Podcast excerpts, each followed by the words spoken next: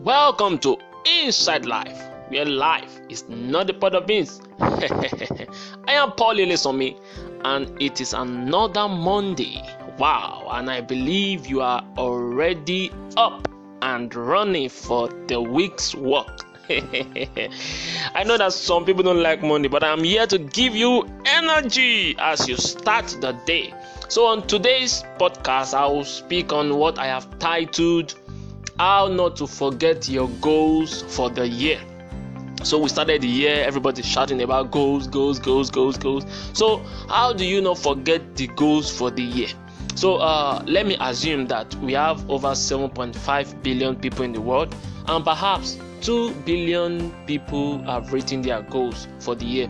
But the question is, how many people will see to it that they achieve their goals at the end of the year? I know that there are many factors that can hinder you from not fulfilling your goals, but I just want to explain one of them, which I call forgetfulness.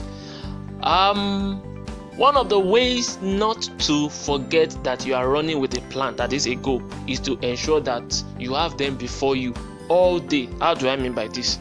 Well, it is by writing them in your book, especially if it is a daily or weekly goal, or goals as it may be. You can write it on your notepad. In fact, you can use it as a screensaver on your phone. This will make you not to forget, because you can become so busy with other things that you will forget that one of your goals for the month, maybe one of your goals for the month, is to read at least 2 books, and before you know it, you are reading the second month of the year. Now, another thing you can do is to ensure that you inform a trusted friend that can hold you accountable and perhaps remind you of your daily, weekly, and monthly goals. All right, so I have talked about 2 things that will help you not to forget your goals. So let me recap. Write it in your book, write it on your phone. You can use a notepad on your phone, use it as a screensaver, and also be accountable to someone that can, monitor you as it may be.